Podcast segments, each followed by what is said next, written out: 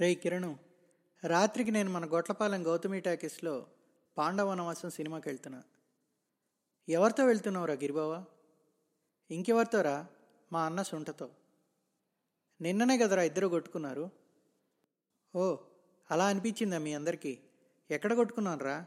వాడు కొట్టడమే కానీ నన్ను. సర్లేరా మళ్ళీ వాడితోనే సిగ్గు లేకుండా వెళ్తున్నావా?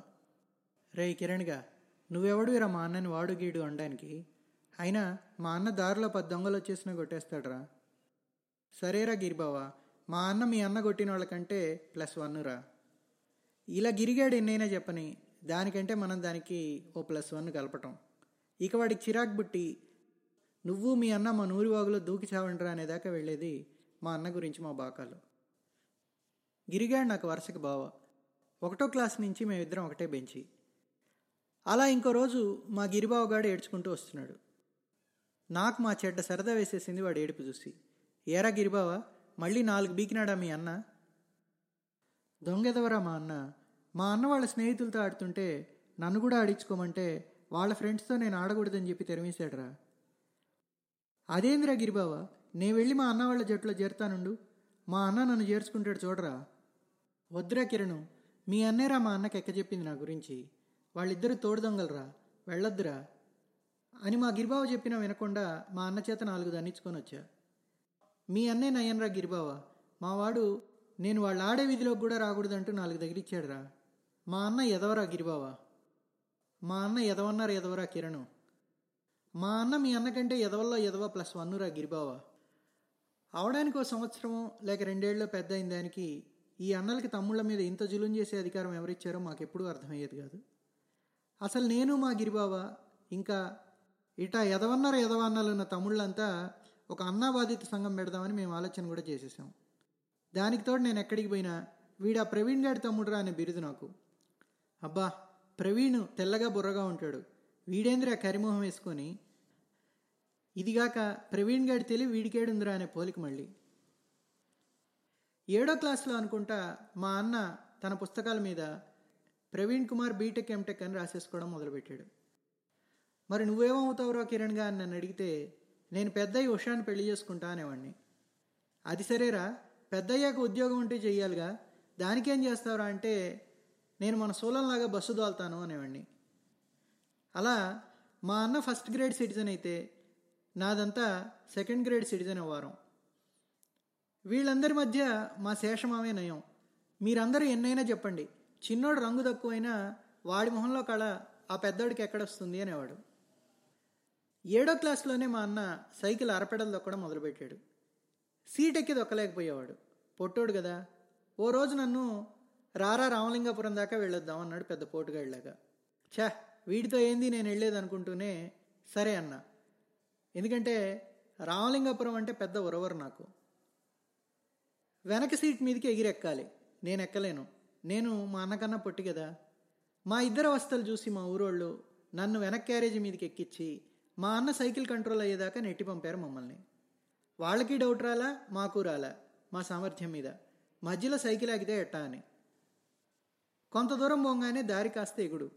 మా అన్నకి తొక్కలేక ఆయాసం. దిగరా అని ఒక్క కసురు కసిరాడు. నేను దూకేశా. ఎగుడంతా నడిచాం. రామలింగాపురం వరకు అలాగే ఎగుడు ఉండినా బాగుండు నడుచుకుంటూ వెళ్ళేవాళ్ళం. దారి మామూలుగానే మా వాడు తొక్కడం మొదలుపెట్టాడు. నేను క్యారేజీ మీదకి ఎగరడం మొదలుపెట్టా. నేను ఎగరడం మావాడు బ్యాలెన్స్ తప్పడం. నేను ఎగరడం మావాడు బ్యాలెన్స్ తప్పడం. ఇట్ట కాదని చెప్పి నేను వెనక్కి పది అడుగులేసి పరిగెత్తుకుంటూ ఎగిరి క్యారేజ్ మీద కూర్చున్నా.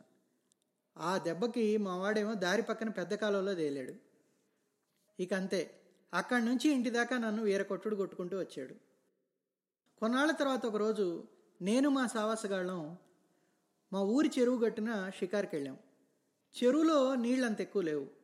గట్టు దిగాక మాకు కొంత దూరంగా మా ఊరి బెస్తోళ్ళు చేపల కోసం ఉపయోగించే తెప్ప ఒకటి పక్కనే ఓ గుంజకి మోకుతో గట్టి కనబడింది.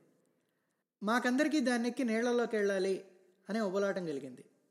వెంటనే మోకు నిప్పేశాం. తెప్ప నీళ్ళలోకి నెట్టాం. ఆ తర్వాత ఆ తెప్పలోకి ఎక్కడానికి అందరికీ భయమే. నువ్వంటే నువ్వు అనుకున్నావు ఎవరు ఎక్కడానికి సాహసించకపోతే మా గుంపులోనే ఎవడో అన్నాడు కిరణ్ గాడికే ఈతొచ్చరా. వాడే ఎక్కాలి అని. అబ్బా ఈ విషయం మన ఉషాకి తెలిస్తే అబ్బో మన కిరణ్ ఎంతో ఇదంటుందని ఎక్కేసా తెప్ప నేను. మా వాళ్ళు తెప్పని లోపలికి నెట్టేశారు వాళ్ళ మోకాళ్ళ దాకా నీళ్ళు వచ్చేదాకా ఆ తర్వాత అందరూ గట్టెక్కారు. కొంచెం తెప్ప లోపలికి వెళ్ళంగానే నాకు భయం వేసింది ఈత కాదు కదా కాళ్ళు తెప్పలోంచి బయటకు పెట్టడానికి కూడా వణుకు. అదేమో నేనెంత తెడ్డేసినా ముందుకు పోదు వెనక్కి రాదు. అక్కడికక్కడే గింగిరాలు కొడుతుంది. నా భయం కేకలుగా మారాయి. ఇంతలో మా వాళ్ళల్లో ఎవడో పోయి మా అన్నని పట్టుకొచ్చారు. పాప మావాడు ఒడ్డునే ఉన్న మోకుని తీసుకొని వాడి మోకాళ్ళ దాకా నీళ్ళు వచ్చేదాకా లోపలికి వచ్చి మోకుని నాకు ఇసిరాడు. రెండు మూడు విసురుల తర్వాత మోకు నాకు దొరికింది. నేను మోకు పట్టుకోగానే లాగడం మొదలుపెట్టాడు మావాడు తెప్ప కాస్త భారంగానే ఉంది. దాదాపు ఇక నా మోకాళ్ళ దగ్గరకుంటాయి నీళ్ళు అనగా నా బుర్రలో ఒక విధవాలోచన వచ్చింది. మావాడు భలే బల బలంగా లాగుతున్నాడు కదా ఇప్పుడు కానీ మోకుని నేను వదిలేస్తే మా ఓడేళ్ళు వెళ్ళి ఎక్కడ పడతాడో చూద్దామని. అంతే. ఒకసారి గట్టిగా లాగరా నాయన అని చెప్పి మోకును వదిలేశా. వెళ్ళి నీళ్ళకి గట్టుకి మధ్య నుండి బురదలో పడ్డాడు మావాడు. ఇక మీకు చెప్పక్కర్లేదనుకుంటా నా వీపు ఎలా మోగిందో నేను అడిగి దొరికాక. ఈసారి మాకు ఎగ్జామ్ సీజను. ఎందుకో ఆ రోజు మా నెల్లూరులో ఒకటే హెలికాప్టర్ల మోత. నాకు మా అన్నకి పోలీస్ గ్రౌండ్కి వెళ్ళి వాటిల్ని చూడాలనే కోరిక తెగ బలంగా కలిగింది ఇద్దరం ప్లాన్ వేసేసాం వెళ్ళి చూడాలని. సైకిల్ కూడా రెడీగా పెట్టుకున్నాం. సంతపేట నుండి తొక్కుకుంటూ వెళ్ళి రావడానికి పాత బైపాస్ మీదుగా. మా అన్ననే ముందుకు దోశ. మా నాయన్ని పర్మిషన్ అడగడానికి. వెళ్ళి నాన్న నేను హెలికాప్టర్ని చూడాలనుకుంటున్నా. వెళ్ళనా? అని అడిగేశాడు మావాడు. ఆ రోజు మా నాయన ఏ మూడ్లో ఉన్నాడో పరీక్షలు పెట్టుకొని చదువుకోకుండా బలాదురు తిరుగుళ్ళు తిరగడానికి నన్ను పర్మిషన్ అడగడానికి ఎంత ధైర్యం అంటూ బాగా మా వాడి వీపు సాఫీ చేసేసాడు మా నాన్న. మావాడు ఊరుకుంటాడా? నాన్న నాకు ఇచ్చిన దాంట్లో వాటా సగం నీదిరా అంటూ నా వాటా నాకు వాడు స్వయంగా ఇచ్చాడు. ఇలా మా వాడికి మా నాయన చేతిలో పడ్డప్పుడల్లా దానిలో సగం వాటా నాకు వాడి చేతుల మీదుగా దక్కేది. మా వాడిలో ఇలా సోషలిస్ట్ భావాలు బాగా బలపడ్డాయి. రెండేళ్ళ తర్వాత నాకు టెన్త్లో మా అన్నకంటే బాగా ఎక్కువ మార్కులు వచ్చాయి. కానీ మా జనాలు వాడి టైంలో పేపర్స్ చాలా కఠినంగా దిద్దేవాళ్ళురా కిరణ్గా. నీ దగ్గరికి వచ్చేసరికి పోయడమే పోయడం మార్కులని మా అన్న తెలివి ముందర నా తెలివి పనికిరాదని మళ్ళీ తేల్చేశారు. మా వాడికి కూడా వాడికి మార్కులు తగ్గితే ఒక రోజు నాకు తగ్గితే ఒక రోజు. నాకు తగ్గితే మటుకు అష్టోత్తర శతనామాలే. ఆయన స్నేహితుల దగ్గర నా మార్కుల వల్ల ఆయన పరువు పోయిందని చెప్పి. ఉద్యోగం వెలగబెట్టిన పెళ్ళయి ఇద్దరు పిల్లల తండ్రి అయినా చాలా సంవత్సరాలు జీతం అంతా ఇంట్లో ఇచ్చి ఖర్చులకు మా అన్న దగ్గర చేయి జాపడం చూసి సుప్రియ కిసుక్కుమని నవ్విన సందర్భాలు ఎన్నో నాకు వచ్చే చిల్లర డబ్బులు కూడా వాడు నాకు చెప్పేవాడు సవా లక్ష జాగ్రత్తలు. వాడికి పడ్డ తన్నుల్లో సగం ఆట ఇచ్చే మా అన్నలో చాలా సోషలిస్ట్ భావాలు చూసిన నాకు మా అక్క పెళ్ళి కోసమని మాకున్న ఐదు ఎకరాలు అమ్మేసినప్పుడు ఆస్తిలో చెల్లెలికి పూర్తి వాటా ఇచ్చిన మా అన్నలో ఒక అల్ట్రూయిస్ట్ కనబడ్డాడు.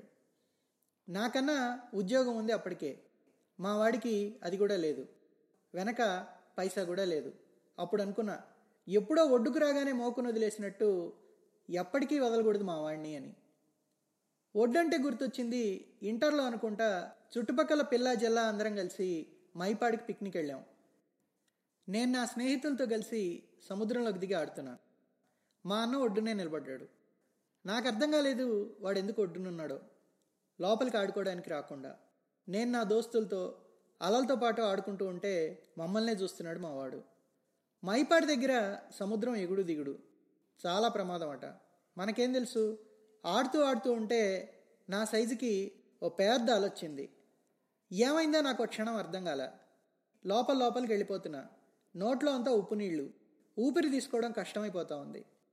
ఇంతలో ఆ నీళ్ళలో ఆ ఉధృతంలో ఎవరో నన్ను పట్టుకుంటున్నట్టు అనిపించింది. భయం వేసిపోయింది స్పృహ తప్పింది నాకు. ఆ పట్టుకున్న చెయ్యి లాక్కుంటా వచ్చింది నన్ను. బతికిపోయా. ఆ రోజు నుంచి ఒక ధైర్యం అయితే మట్టుకొచ్చేసింది. నేను ఎక్కడన్నా జిక్కుకుపోయి కొట్టుకుపోతుంటే పక్కనే ఉన్నాడు చూసుకుంటాడు వాడు అని. ఆ రోజు మైపాడు బీచ్లో ప్రాణాలకు దిగిచ్చి సముద్రంలోకి దూకి మా అన్న నన్ను బయటికి లాగినప్పటి నుంచి.